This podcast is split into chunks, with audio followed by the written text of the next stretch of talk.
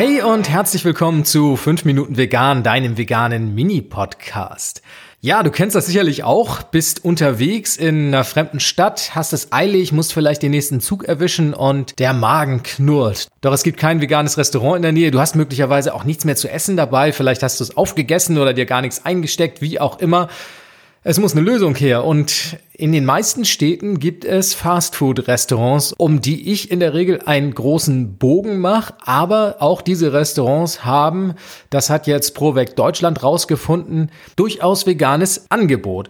Es gibt jetzt eine Studie dazu, da hat man sich genauer angesehen, was es in diesen Fastfood-Ketten zu essen gibt und inwiefern dieses Angebot auch vegan ist. 22 Unternehmen hat man sich dafür angesehen, die vegan freundlichsten Restaurantketten zusammengefasst. 20 haben es in dieses Ranking geschafft. Wo die restlichen zwei abgeblieben sind, habe ich leider nicht rausfinden können, denn darüber gibt die Studie keine Auskunft. Was hat man sich in dieser Studie nun genauer angesehen? Also man hat geguckt, was gibt es an veganen Hauptspeisen, was gibt es an Beilagen, an Desserts und inwiefern sind mögliche Gerichte auch vegan gekennzeichnet. Den ersten Platz belegt dabei Dean and David. 100 Filialen gibt's von denen in Deutschland und die Kette zeichnet sich insbesondere dadurch aus, dass es dort vegane Hauptspeisen gibt in Form von Salaten, Bowls, Wraps und Curries. Die sind auch entsprechend gut gekennzeichnet. Also man weiß da, was man erwirbt und ist als Veganer gut informiert. Platz zwei nimmt Sushi Circle ein.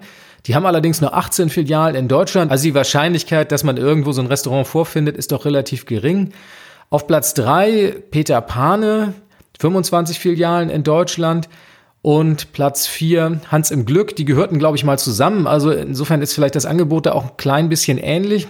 Hans im Glück gibt's häufiger in Deutschland, die gibt's 62 Mal. Die bieten unter anderem auch vegane Burger an und haben vegane Dessertoptionen, sind aber, was die Kennzeichnung der veganen Gerichte anbelangt, nicht besonders gut.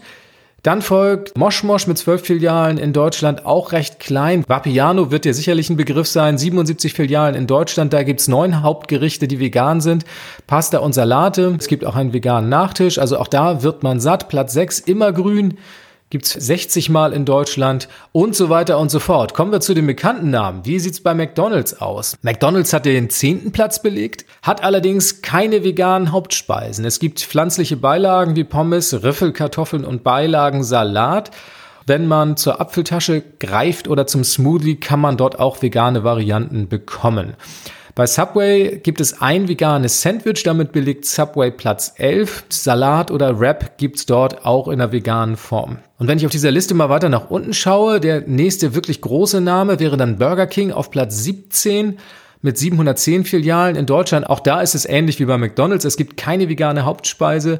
Pommes, Apfelpommes als Nachspeise, das sind so die Möglichkeiten, die man dort als Veganer hat.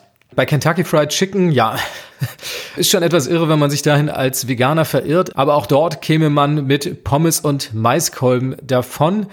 Bei Nordsee gibt es auch keine vegane Hauptspeise, Platz 19, deshalb für diesen Anbieter am Ende der Liste Pizza Hut mit 73 Filialen in Deutschland. Es gibt keine vegane Pizza, da der Pizzateig auch mit Milch bzw. Molkenpulver hergestellt wird. Insofern muss man dort auf vegane Beilagen setzen wie Bruschetta, Knoblauchbrot oder Country Potatoes. Erstaunlicherweise führt Pizza Hut dann allerdings den internationalen Vergleich an. Da hat sich Provec nochmal die fünf größten Schnellrestaurantketten angesehen. Pizza Hut, Subway, McDonald's, Burger King und Kentucky Fried Chicken. Und dort liegt Pizza Hut tatsächlich mit Abstand auf Platz 1. Und das liegt daran, dass Pizza Hut in Großbritannien vegane Pizzen und vegane Pizza-Toppings als Käseersatz anbietet. Allerdings in Deutschland ist es nicht so.